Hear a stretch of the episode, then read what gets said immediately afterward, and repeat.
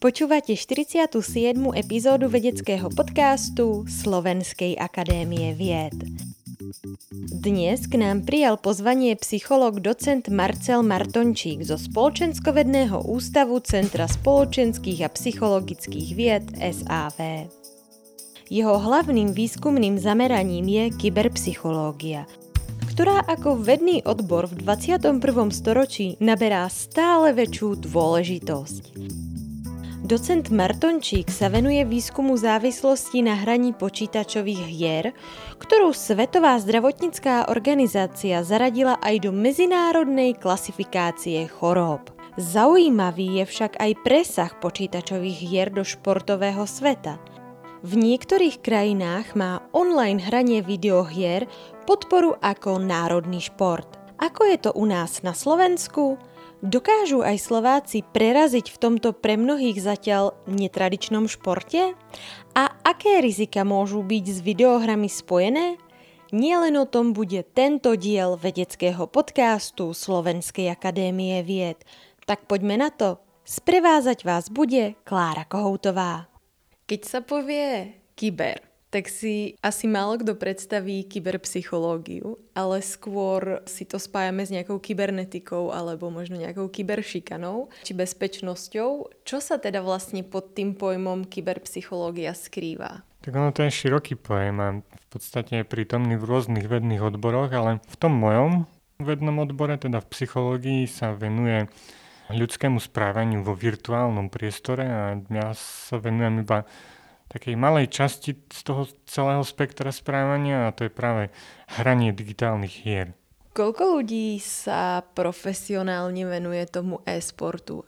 Na Slovensku to nie je až také populárne tým, že tí hráči nemajú hlavne finančnú podporu ako v zahraničí a v západnej Európe tí hráči majú aj príjem, ktorý je vyšší, než máme my vedci. Takže na Slovensku skôr je to voľnočasová aktivita, ale samozrejme aj naši hráči sa zapájajú do svetových líg, turnajov a súťaží. No a tých vedcov celosvetovo je nás veľmi, veľmi málo. V domácich podmienkách je zo pár vedcov, ktorí sa venujú digitálnym hrám, ale nie teda súťažnému hraniu. Čiže aspoň ja neviem o žiadnych iných, ktorí by sa zameriavali na súťažné hranie. My sme aj vo výskumnom týme veľmi zaujímavá kombinácia výskumníkov. S Matúšom sme dvaja z troch psychológov a potom je tam kombinácia rôznych vied z oblasti médií, filozofie, literatúry. To je práve prínosné v tom, že každý z nich vie priniesť iný pohľad na ten daný problém. Ako zbieráš dáta? Si sám v nejakej e-lige? Momentálne skúšam zbierať dáta kombinovanou formou, teda nielen cez agentúru, čo je jednoduchšie, ale zároveň aj spoluprácou s Playzone a zároveň aj asociáciou e-športu na Slovensku, ktorí mi poskytli podporu. Týmto ich pozdravujem a ďakujem. Tak mám možnosť oslovať hráčov priamo na domácich vysokoškolských a stredoškolských e-športových ligách. Ty sám hráš nejaké digitálne hry? Nehrám, rád by som si občas našiel čas na zahranie, ale kvôli pracovnému vyťaženiu už teraz nie je čas, ale kedysi som hrával aj súťažne. Ktoré? No, Starcraft Brood War. To bola strategická hra, ona bola koncom 90. a do nejakého roku 2008 veľmi populárna. Takže nejaká tvoja ako vášeň, alebo to, že ťa to bavilo, ťa doviedlo ku tomu, že si sa tomu začal venovať aj po tej vedeckej stránke? Áno, presne tak. Som to chcel aj prepojiť nejako inač, no, aj s otvorenou vedou, že to je podľa mňa úžasné, keď vedec, a to je skvelé na našom vednom odbore, že máme tú slobodu a môžeme skúmať to, čo nás zaujíma. Samozrejme, malo by to byť zaujímavé aj pre spoločnosť, respektíve malo by to byť niečo, čo by aj spoločnosť mala poznať, dozvedieť sa o tom, o rôznych procesoch, ktoré sú pozadí a prečo je to teda také populárne. No a tým, že mňa to hranie bavilo a bol som súčasťou e-športu kedysi, tak som sa rozhodol, že pôjdem sa pozrieť, že prečo niektorí hráči sú veľmi úspešní aj napriek tomu, že netrénujú veľa a iní sú neúspešní aj napriek tomu, že strávia pri tom niekoľko hodín, že či je v pozadí nejaký intelekt alebo nejaké iné vlastnosti osobnostné. Takže ten, ten môj záujem o hranie hier a e-šport ma priviedol k skúmaniu psychologických zákonitostí e-športu. Na aké výsledky si prišiel? Momentálne máme rukopis, ktorý je výsledkom trojročného projektu Vega. V druhej fáze posudzovania bude to rukopis vo formáte Registered Report, teda predregistrovávame ešte len finálny konfirmačný výskum.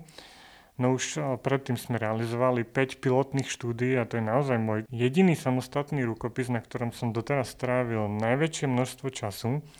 A tým, že ako som povedal, že mňa to aj zaujíma, že chcem poznať tú pravdu, alebo chcem sa priblížiť ako keby k tej reálnej skutočnosti, ako to je a chcem fakt vedieť, že aké psychologické charakteristiky sa podielajú na výkonnosti alebo úspešnosti v elektronickom športe, tak sa to snažím robiť čo najlepšie ako viem.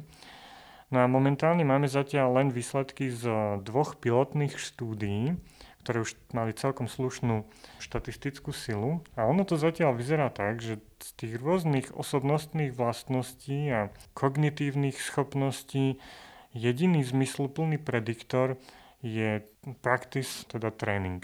Je to zaujímavé, že sa na tom nepodiela ani inteligencia, ani pozornosť, ani pamäť v zmysluplnej miere, lebo ono tie efekty tam vychádzali, ale nemali praktický význam. Boli štatisticky významné, ale nie prakticky významné.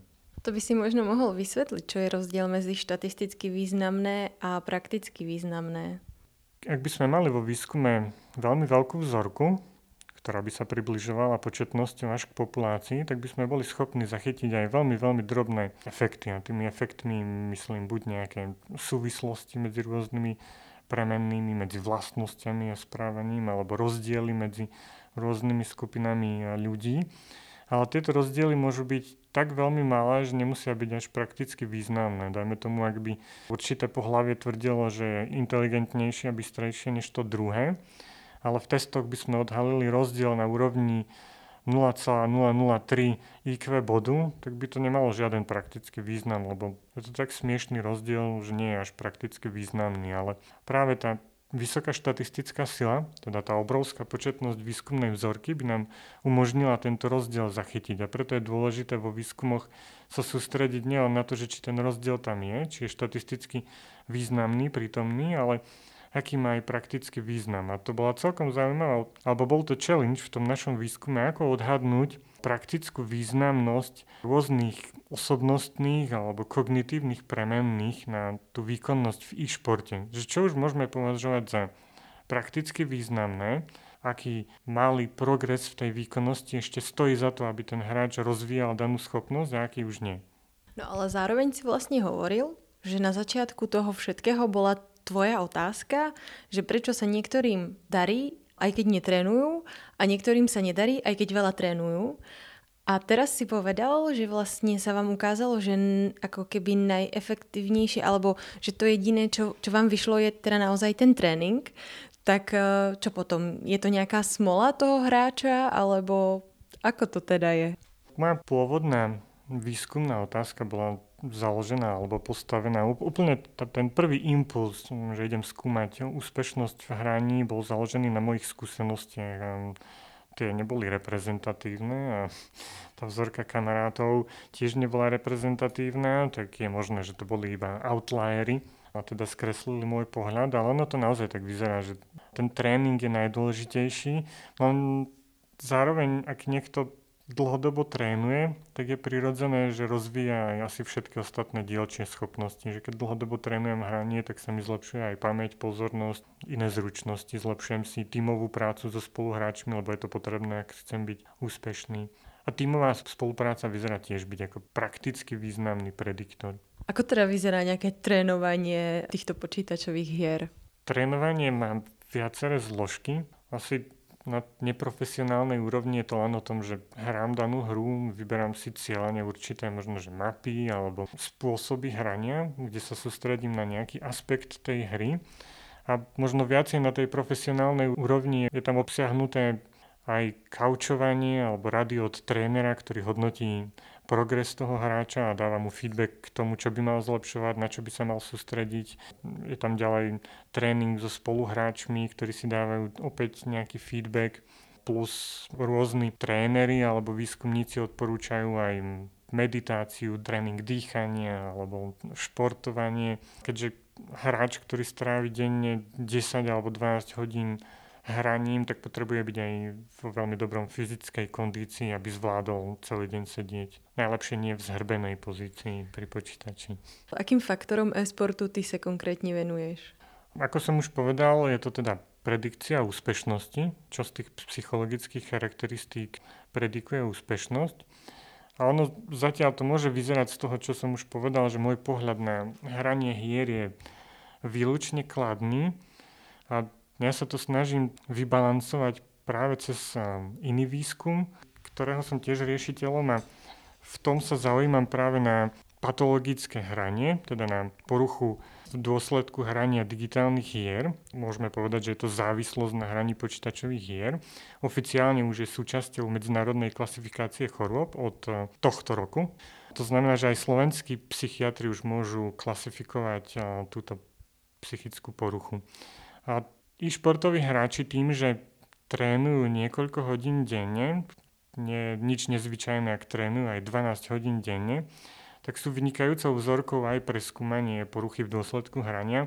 Začlenili sme ich do viacerých z našich štúdií, kde sme skúmali poruchu v dôsledku hrania.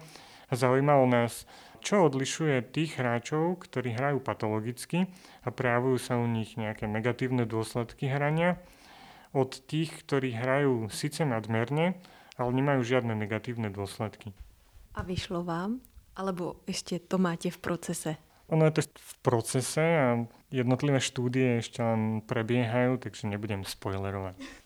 Prečo sa nejaký človek rozhodne venovať sa profesionálne e, tomu e-športu a byť nejakým, teda ísť do nejakej tej e-ligy? Skúsim asi odpovedať na základe doterajších štúdií, nie na základe svojho presvedčenia, ale sú to dve hlavné motívy a to je sociálny motív, teda spoznávať iných ľudí, nadvezovať nové vzťahy a tým druhým motívom je súťaživosť. Mladý človek má priestor súťažiť, vyhrávať a uspokojovať si ten vnútorný pocit súťaživosti. Keď sa rozprávame o tom sociálnom aspekte, tak sa ale rozprávame o nejakom akože online sociálnom aspekte, či aj offline tradičná predstava, že ten e-šport prebieha len v online priestore, ale opak je pravdou. Väčšina tímov trénuje aj v offline priestore, najmä na západe, ale už aj na Slovensku to nie je nezvyčajné, že majú vlastné priestory, v ktorých sa stretávajú a ten kontakt je tam možno, že intenzívnejší, aj, aj tá interakcia alebo ten feedback je možno, že jednoduchší. A zároveň viaceré súťaže prebiehajú offline formou. Napríklad toho roku bol veľký festival alebo konferencia alebo súťaž v Katoviciach, kde sa bežne zúčastňuje okolo 100 až 150 tisíc ľudí. Možno, že v dnešnej dobe už nie sú až také populárne, ako boli kedysi land party. Ja sám som sa zúčastnil jednej alebo dvoch. Je to niečo ako nejaký športový zápas, športové podujatie. Väčšinou sa to organizuje v nejakej veľkej hale, kde si každý prinesie svoj počítač a niekoľko dní tam prebiehajú rôzne súťaže alebo iné podujatia spojené s hraním. To znamená, že hráči, ktorí sa predtým poznali len v online priestore, majú možnosť sa spoznať aj v offline priestore a aspoň čo poznám od viacerých hráčov, tak aj keď nemajú príležitosť sa stretávať na súťažiach alebo LAN party, tak ich to prirodzene láka sa stretávať aj napriek tomu, že pochádzajú z iných miest aj v offline priestore. Čím to je, že v zahraničí tí športovci majú väčšiu podporu? Asi to je aj tou možno, že prerastenosťou toho hrania s celkovo takým bežným životom. Napríklad vo Fínsku je hranie považované za niečo samozrejme, je prítomné v živote väčšiny dospelej a aj nedospelej populácie a tým, že spolupracujem aj s kolegami z Južnej Kórey, tak napríklad v Južnej Kórei je to úplne na špici záujmu, je to dokonca ešte vyššie, než je dokonca národný šport. Sú tam televízie zamerané len na prezentovanie zápasov z rôznych teda hier a to hranie je tam naozaj totálnou súčasťou života. Koncom októbra sa stal Slovák s prezdívkou Skitter majstrom sveta v hra Dota 2. V online svete je to považované za veľký úspech. Ako ty sám sa pozeráš na ten vzostup toho e-športu v tej poslednej dobe?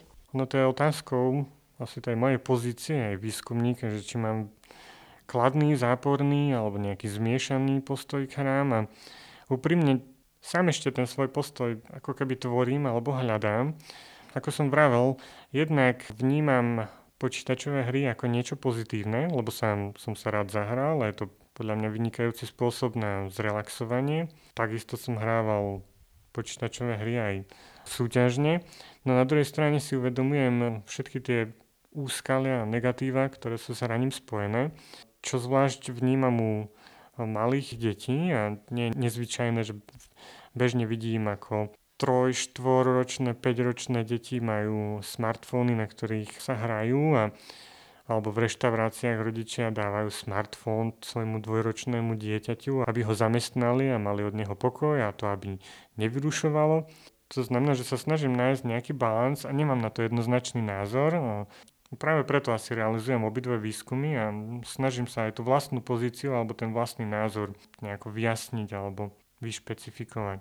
Prečo sú počítačové hry návykové? To je práve tá otázka. To je tá naša hlavná výskumná otázka v mojom APVV projekte, ktorú sa snažíme odhaliť. Zatiaľ na ňu nepoznáme odpoveď. A ani nikto z iných výskumníkov svetových zatiaľ neprišiel s nejakou dôveryhodnou odpoveďou. A máte už alespoň nejakú predstavu, ako sa tieto návyky vytvárajú, ako vznikajú? To je ďalšia výskumná otázka. Práve realizujeme longitudinálnu štúdiu, lebo v predošlom výskume v metaanalýze sme identifikovali potenciálne prediktory, teda premenné, ktoré by mohli predikovať rozvoj závislosti. A v tejto longitudinálnej štúdii, ktorú skúmame, tak práve tieto prediktory, vytipované premenné, sme zahrnuli a v období 6 mesiacov sa snažíme zistiť alebo pozorovať, že či naozaj povedú tieto premenné k rozvoju alebo narastu nielen toho času stráveného hraním, ale najmä teda symptómami, ktoré sú spájané so závislosťou. Môžeš prezradiť alespoň niektoré z tých symptómov alebo niektoré z tých vašich typov, ktoré si myslíte, že by to mohli byť? Súbor symptómov, alebo to, čo teda poviem, súvisí s tým, ako nazerám na tú závislosť alebo poruchu v dôsledku hrania, alebo cez optiku medzinárodnej klasifikácie chorôb sú tie symptómy iba tri. Jedným z nich je strata kontroly, teda hráč si nedokáže povedať nie a musí hrať stále viac a viac. Ďalším logicky je nárast rôznych problémov súvisiacich so zdravím, s partnerským životom, s profesionálnym životom, čiže sú to veľmi všeobecne definované problémy a potom cez optiku americkej klasifikácie DSM-5 sú tam rôzne ďalšie ako klamanie rodine, strata záujmu o iné aktivity alebo zvýšený záujem o, o hranie, čo je napríklad jeden z takých mojich veľmi obľúbených a nepovažujem to za symptom závislosti, ak sa niekto príliš nezaujíma o hry, lebo to isté by sme mohli povedať aj o nás, ak sa príliš zaujímame o prácu, tak sme závislí na práci, ak sa futbalista príliš zaujíma o futbal, tak ja si závislí na futbale a podobne. To môžeme povedať vlastne na hoci čo, nie? Áno, presne tak. A v literatúre môžeme nájsť niekoľko veľmi vtipných príspevkov, ktoré aplikovali túto logiku na rôzne správanie, napríklad na tancovanie, konkrétne tuším to bolo tango. Tí tanečníci, ktorí dlhodobo trénujú tango, tak splňali všetky z týchto kritérií. Stratili záujem o iné aktivity, keďže stále len tancovali, zaujímali sa o tanec, mali problém s kontrolou, lebo ich to lákalo ešte trošku zatancovať, ešte 5 minút ešte ostanem na parkete a to vyvolalo potom e, veľké diskusie, či tieto kritérie, alebo respektíve aspoň niektoré z nich e, sú relevantné aj pre nelátkové závislosti, lebo mnohé z nich boli práve prevzaté z diagnostiky látkových závislostí. Napríklad abstinenčné príznaky sú spochybňované, že či vôbec existujú v prípade nelátkových závislostí. Ty už si načal tú tému detí a hrania her. Ako pracovať s malými deťmi, ako im nejakým spôsobom nastaviť tie hranice pri hraní sa? By som chcel dať veľmi jednoznačnú hneď odpoveď na začiatku, že to si nedovolím tvrdiť, keďže nie som praktickým psychologom a tým, že v tejto oblasti ešte ten výskum nepokročil tak ďaleko, aby už sme mali nejaké jednoznačnejšie závery, tak ani ja si ich neodporúčam dávať.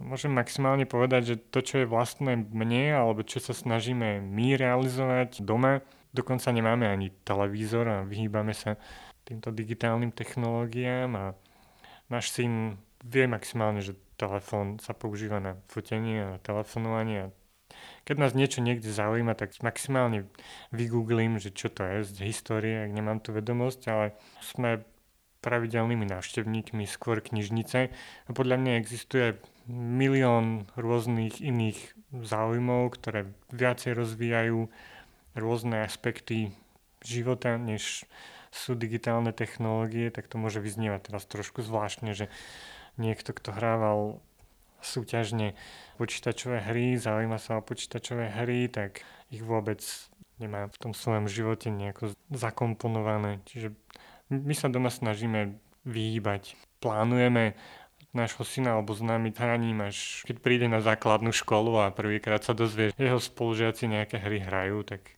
to budeme riešiť až potom. Existujú na Slovensku nejaké výskumy, ktoré sa zameriavajú na závislosť práve u detí alebo napríklad u tínejdžerov? Myslím, že je viacero aj prieskumov dostupných. Aj v Česku nedávno bola veľmi veľká štúdia realizovaná.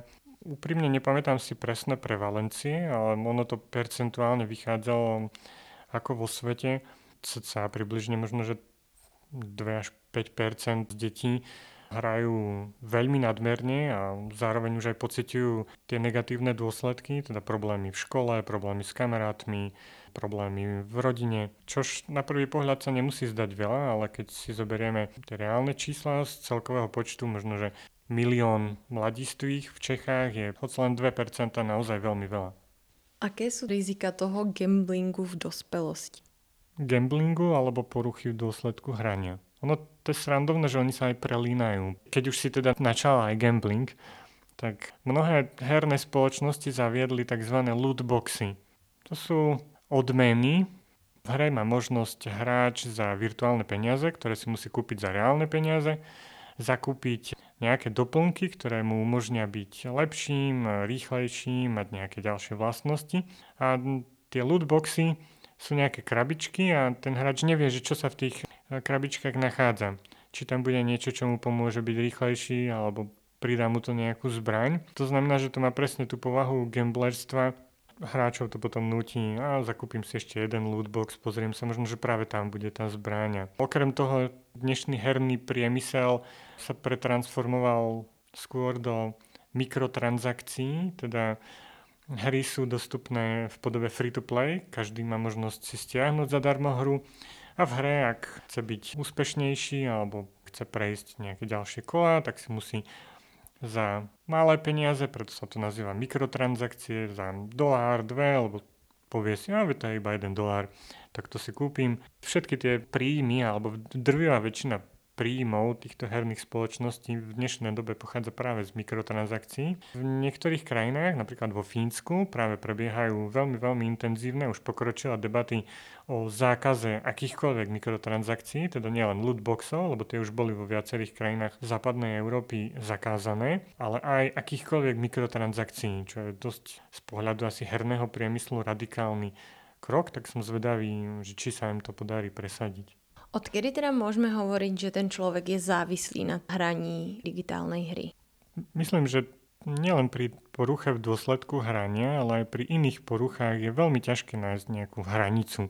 Že keď ten človek presiahne nejakým spôsobom tú hranicu a potom sa môžeme rozprávať, že akým spôsobom, lebo ak hovoríme o dotazníkoch, tak tie slúžia len na screening, teda na rýchlu informáciu od veľkého množstva ľudí, či niekto z nich by mohol mať potenciálne tento problém a prítomnosť tohto problému potom musí potvrdiť až psychiatr alebo klinický psychológ klinickým rozhovorom. To znamená, že ten threshold alebo tá hranica je skôr taká nejasná a rozhodujúce je to, aké množstvo ťažkostí pociťuje tá daná osoba.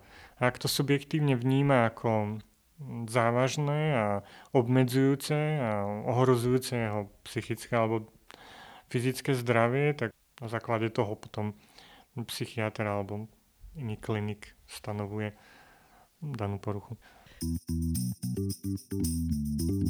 Rubrika Buď alebo Práca v týme alebo samostatne? Kedy si to bolo jednoznačne práca samostatne, a teraz by som určite volil jednoznačne práca v týme. Cez skúsenosti som prišiel na to, že pracovať v týme je oveľa, oveľa jednoduchšie, výhodnejšie, ako sa vraví, viac hlav, viac kapusty a keď sa rozloží práca, každý je v niečom dobrý a je dobré mať v týme ľudí, ktorí majú rôzne špecializácie a práve tú celú prácu rozložiť na tie dielčie časti. A aj tá možnosť sa radiť s viacerými ľuďmi, to je na nezaplatenie. To vnímam teraz pri všetkých tých svojich projektoch. Výskum alebo učenie na vysokej škole? Výskum. To je to, čo ma viacej baví. Baví ma aj učenie, ale nie v nadmernej miere a ak je toho už, už veľa toho učenia, tak potom už to nie je až také naplňajúce. Zatiaľ, ak je vedy veľa, tak stále je to naplňajúce, tak asi vyhráva veda. Čaj alebo káva? Ani jedno, bohužiaľ. Nepijem ani kávu, ani čaj, je to smiešné, ale pijem výlučne čistú vodu a maximálne džús. Stolová hra alebo online hra? Ale jednoznačne stolová. Ja mám veľmi rád stolové hry. Momentálne si v projektu ERC, ktorý je zameraný na ontologické rekonštrukcie herných poruch. O akých poruchách sa rozprávame? Je to stále tá istá porucha v dôsledku hrania, teda gaming disorder. V tomto projekte, ktorého riešiteľom je môj kolega z Fínska, jeho hlavnou myšlienkou bolo pozrieť sa na hranie vo všeobecnosti, nielen to problematické, úplne od začiatku cez kvalitatívne rozhovory. My už predpokladáme, že porucha v dôsledku hrania existuje a má takéto komponenty, teda symptómy a už ich sa len snažíme upraviť alebo vyleštiť, možno, že trošku lepšie sa pýtať na daný symptóm, ale pozeráme sa na to úplne, úplne ako keby z pohľadu prázdnej tabuly a chceme sa dozvedieť čo najviac o hráčoch, akým spôsobom hrajú, ako to súvisí s ich životom a nájsť možno, že nejaký vhľad do toho, čo súvisí s hraním, ktoré už spôsobuje hráčom problémy. Zatiaľ nehovoríme o poruche v dôsledku hrania, ale iba o tých zákonitostiach, ktoré súvisia s problémovým hraním a potom, čo je typické pre nadmerné hranie, ale nie problémové. Teda ideme cez eh, kvalitatívne fenomenologické rozhovory, cez denníky. Je to longitudinálny výskum, bude trvať 3 roky. Teda tie isté osoby budeme sledovať počas trojročného obdobia a počas toho sa budeme snažiť vytvoriť možné hypotézy, ktoré by sa skúmali ďalej, dajme tomu v tom konfirmačnom výskume. Vstupujeme do toho výskumu bez akejkoľvek predstavy o tom, čo je porucha v dôsledku hrania a snažíme sa ju ako keby vytvoriť, to poznanie, ktoré súvisí s touto poruchou. Jedným z tých impulzov bol iný výskum, ktorý viedol kolega Veli-Matti Karhlachty z Fínska a on realizoval viac ako 100 rozhovorov s pacientmi, ktorí dobrovoľne navštívili špecializované kliniky vo Fínsku, ktoré sa zameriavajú práve na liečbu tejto poruchy a administrovali aj rôzne dotazníky, ktoré merajú túto poruchu jednak z pohľadu medzinárodnej klasifikácie chorôb a americkej DSM-5. Klinici realizovali rozhovory z pohľadu týchto klasifikačných systémov a zistil, že väčšinu z nich by nebolo možné klasifikovať ako závislých z pohľadu týchto klasifikačných systémov tie symptómy, ktoré sú považované, dajme tomu, za kľúčové pre túto vlastnosť, tak oni vôbec nesplňali, neuvádzali tieto problémy a skôr si všimol, že tými definujúcimi charakteristikami je ako keby niečo iné. Napríklad jedným z nich, ak môžem prezradiť, ako spoiler, že pre hráčov, ktorí hrali dlhodobo, ale nie problematicky, tak hranie bol súčasťou ich identity, identity hráča, zatiaľ čo hráči, ktorí hrali problematicky, sa nepovažovali za hráčov. Teda to hranie nebolo pre nich definujúce a skôr mali potrebu ako keby ho vylúčiť z toho svojho ja, to hranie. A tých súčastí, ako prítomnosť traumy, alebo bolo tam viacero takých zaujímavých komponentov, ktoré v tých súčasných klasifikačných systémoch chýbajú, tak je to zároveň tiež nejaký podnet na ďalší výskum, že ako je to možné, a to nie je len jeho štúdia, ale boli publikované aj v Science, bola, bola tiež štúdia, bola to vzorka okolo 150 tiež treatment seekers a rovnako nesplňali kritéria podľa DSM-5 alebo ICD-11. Takže viacerí výskumníci sa potom pýtali, ako je to možné, keď to sú tí, ktorí vyhľadávajú liečbu a nesplňajú tie kritéria, podľa ktorých máme túto poruchu diagnostikovať. Ako získavate pre ten projekt respondentov alebo tých ľudí, ktorí sa ho budú účastniť? V tejto štúdii alebo do tohto výskumu zahrnieme rôznych hráčov, aby sme získali rôzne pohľady na hranie a sústredíme sa nielen na bežne hrajúcu mládež, intenzívne hrajúcu, ktorú budeme oslovať cez spolupracujúce základné školy, ale zároveň tam zahrnieme aj súťažne hrajúcich hráčov, tých profesionálnych ako aj neprofesionálnych a zároveň aj osoby, ktoré už vyhľadali niekedy v minulosti pomoc klinike v súvislosti s touto poruchou. Čiže budeme oslovovať aj kolegov klinikov, základné školy a športových hráčov. Ešte len by si mohol dodať, že tento projekt sa bude realizovať vo Fínsku, na Slovensku a ešte aj v nejakej inej krajine, alebo iba v týchto dvoch? Ešte v Južnej Koreji. By sme zároveň eh, sa pozreli na to, že či kultúra nejakým spôsobom eh, ovplyvňuje správanie súvisiace s hraním. Ty si v roku 2015 napísal štúdiu, ktorá mala v názve otázku a preto som si ju aj vybrala, aj keď je staršia. Volá sa Playing Just for Fun or Playing for Satisfied Life Goals, teda hrať len tak pre zábavu alebo pre nejaké uspokojenie životných cieľov. K akým výsledkom nebo k akej odpovedi si sa teda dopracoval? Chcem hneď na úvod povedať, že ja už v súčasnosti tejto štúdii nedôverujem, ale rád by som ju replikoval, ak by to niekedy bolo možné, lebo ako vrajím, stále sa snažím učiť a zlepšovať ten spôsob robenia vedy, preto aj všetky súčasné výskumy, tie konfirmačné, sa snažím realizovať v podobe Registered Report a snažím sa byť maximálne transparentný v celom tom procese vedeckého skúmania, lebo o tom je práve otvorená veda a prístup, ktorý sa mne veľmi pozdáva, keďže mnohé replikačné štúdie alebo veľké kolaboratívne štúdie alebo ten, tá známa Open Science Collaboration poukázala na to, že veľké množstvo výskumov v sociálnych vedách je nereplikovateľných. Tým pádom vedci sa začali pýtať nielen, že kvôli čomu je to tak, ale aj čo s tým urobíme. A transparentnosť sa stala riešením ako predregistrácia výskumu, zdieľanie dát, výpočet veľkosti vzorky vopred a tak ďalej a tak ďalej. No a mnohé z týchto postupov som ja v tej dobe 2015, keď som ešte vôbec o niečom takomto nevedel, neaplikoval a to vo mne vyvoláva mnohé otázniky, že či môžem dôverovať tejto štúdii alebo nemôžem, že či by boli replikované.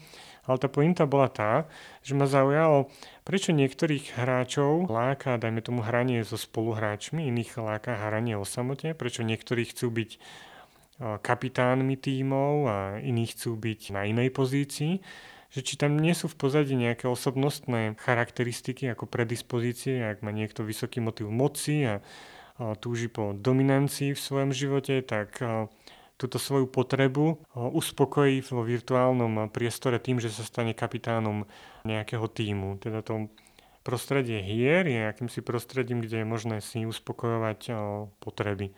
Podobný mechanizmus je dosť známy v kompenzačnom modeli pri úzkostných ľuďoch, ktorí majú problém nadvezovať kontakty v bežnom živote a tú svoju potrebu po sociálnych kontaktoch realizujú vo virtuálnom priestore, keďže tam je to kvôli anonimite oveľa jednoduchšie. Okrem psychológie sa venuješ aj praktikám otvorenej vedy v spoločenských vedách. Ako sa darí otvorenej vede na Slovensku? Podľa mňa sa jej darí výborne. Stále viac a viac ľudí sa k nám pridáva, a ktorých zaujíma a oslovuje táto myšlienka byť transparentný v svojom výskumnom snažení. Na začiatok chcem povedať, že som súčasťou Slovak Reproducibility Network. Máme aj vlastnú stránku, aj Facebookovú stránku. Určite si ju podľa názvu Slovak Reproducibility Network nájdete kde zdieľame množstvo informácií a realizovali sme aj rôzne webináre, kde sme sa snažili dieľať tieto postupy ako predregistrovať štúdiu, ako vyrátať si veľkosť vzorky. Stále robíme pokroky a veľmi nám pomohlo, že sme sa stali sú, súčasťou celosvetovej siete Reproducibility Networks. My sme mali to šťastie, že to, to bola jedna z tých mojich prvých zahraničných stáží. Som navštívil workshop, ktorý organizovala anglická UKRM, zameraná na šírenie týchto postupov, na vzdelávanie mladých výskumníkov a doktorandov. A tým pádom sme sa mohli hneď začleniť do tejto siete, bolo ich tam iba prvých 5. Ja som bol na to veľmi pyšný, že medzi Angličanmi boli tam ešte Švajčiari, no, Nemci, nespomeniem si na tých um, štvrtých a piatými sme boli my Slováci, tak uh, ma to veľmi tešilo. Takže podľa mňa sa nám darí veľmi dobre a ja verím, že postupne tým, že budeme šíriť tieto praktiky a ukazovať, že je to aj výhodné byť transparentný, že je oveľa jednoduchšie získať projekt, publikáciu vypublikovať tým, že výskumník demonstruje, že je transparentný a záleží mu na tom vytvárať dôveryhodné zistenia, tak aj editori sú viacej naklonení publikovať práve takéto zistenia, lebo to ukázala aj jedna z najnovších štúdií, že tie publikácie, ktoré sú publikované vo formáte Registered Report sú dôveryhodnejšie, majú menej štatistických chýb a tak ďalej a tak ďalej.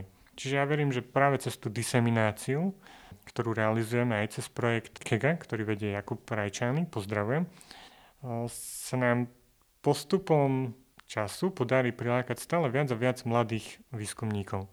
V čom je ten uh, registrovaný výskum iný? Klasický výskum vyzerá asi tak, že ja zrealizujem výskum, zozbieram vzorku, urobím nejaké výpočty, submitnem rukopis, teda to je ten záznam z môjho skúmania do časopisu a mm, od recenzentov mi prídu nejaké posudky, kde zistím, čo som urobil zle. Ale ja už ten výskum nemám možnosť zmeniť, ak um, recenzenti poukážu na chyby v meracom nástroji alebo v charakteristikách vzorky, tak ja to maximálne môžem uviezť do limitov. Ak je zlý štatistický postup, tak ten sa dá opraviť. Ale ak uh, som zabudol pridať, ja neviem, napríklad control check, čo sa stalo mne pri mojej štúdii a bohužiaľ už to nenapravím, tak čestný výskumník to zahrnie do limitov a, vypublikuje to ako štúdiu s takýmito limitmi. Ten menej čestný si povie, ja tak mám feedback, viem, čo môžem upraviť, tak to upravím, napíšem, že control check som mal, vzorka bola takáto. To znamená, že pri tom klasickom formáte recenzenti sú niečo ako učitelia, ktorí známkujú výskum a ten výskumník nemá, nemá možnosť realizovaný výskum zmeniť. Ale pri Registered Report výskumník submituje do časopisu len plán výskumu. A práve ten plán výskumu hodnotia recenzenti a editor a dávajú výskumníkovi spätnú väzbu, veľmi hodnotnú spätnú väzbu, akým spôsobom má celý výskum realizovať tak, aby výsledkom boli čo najdôveryhodnejšie závery alebo interpretácie. Lebo to je práve cieľom transparentnosti. To znamená, že ja prichádzam alebo submitujem nejaký manuskript, ktorý počas toho recenzného konania bude vyzerať úplne, úplne ináč a nie je tam možnosť ani podvádzať. Ak už som realizoval výskum a chcem ho publikovať ako konfirmačný, tak tu sa to nedá, lebo tá spätná väzba, ktorú som ja zažil počas svojich dvoch eh, registered report, je naozaj masívna a výrazne mení a z môjho pohľadu aj zlepšuje kvalitu toho výskumu. Rubrika Veda versus viera. A v čo veríš? V obidve. Podľa mňa to nie je niečo, kde si človek musí vybrať. Lebo ja verím v Boha a zároveň verím vo vedu. A podľa mňa sa tieto dve veci vôbec nevylučujú. Veda nemá možnosť a ani nie je jej cieľ potvrdiť alebo vyvrátiť existenciu Boha a viera v Boha nejako nenapáda vedu alebo vedecké zistenia. Aspoň teda z môjho pohľadu. Keby si nebol psycholog, tak by si bol... To neviem, čo by som bol, ak narážaš na profesiu, ale okrem psychológie som si dával ďalšie dve prihlášky na vysoké školy a chcel som byť aj učiteľom dejepisu a nauka o spoločnosti. Treťou alternatívou bolo spracovanie a recyklácia odpadov. Ja som veľký fanatik do recyklácie a stále zlosti, keď vidím, ako iní ľudia nerecyklujú a vyhadzujú ten odpad do nesprávneho smetného koša. Tak to bola téma, ktorá ma odjak živa zaujíma, akým spôsobom recyklovať čo a prečo, ako motivovať iných. Ako vyzerajú nedelné rána u teba doma? Nedelné rána vyzerajú tak, že sa rýchlo balíme, pripravujeme si tzv. lepeňáky, teda desiatú natúru a vyrážame niekam do prírody. Máš nejaké obľúbené miesto? Celé Slovensko je moje obľúbené miesto. Už naozaj máme pochodené tým, že stále chodíme. A to je naša rodinná záľuba a ma to veľmi teší, že nás to všetkých baví, aj syna. Tak chodíme stále na túru a objavujeme nové miesta a mňa vždy poteší, keď aj po tých rokoch nájdem nejaký typ na túru na východnom Slovensku, o ktorom som vôbec nevedel a keď tam prídeme a zistíme, že aké je to tam nádherné. Že stále sa dá nájsť niečo nové, nové a nádherné a nie je potrebné cestovať ďaleko do Himalají a podobne. Čiže naposledy si navštívil? Naposledy sme navštívili Kozí kameň. Je to vyhliadkový vrchol, nepríliš vysoký, asi 550 výškových prevýšenie z Lučivnej, čiže pri Svite. A je tam nádherný kruhový výhľad na Vysoké Tatry a zároveň na Nízke Tatry, čiže na všetko okolo. Aká hudba je tvojmu srdcu najbližšia? Kebyže ste sa pozreli na moje USB, ktoré mám v aute, tak by obsahovalo absolútne všetko. Je tam naozaj od grindgoru, od drum and bass cez orchestrálky. Veľmi rád chodím aj na symfonický orchester rock, elektro, všetko možné a v poslednej dobe asi najviac rôzne soundtracky, Marvelovky a tak podobne. Knižka, seriál, film z nejakého posledného obdobia, čo si čítal alebo videl a chcel by si odporučiť aj našim poslucháčom? Naposledy som čítal včera opicu škoricu. O to asi nie je to, čo by viacerí chceli si prečítať.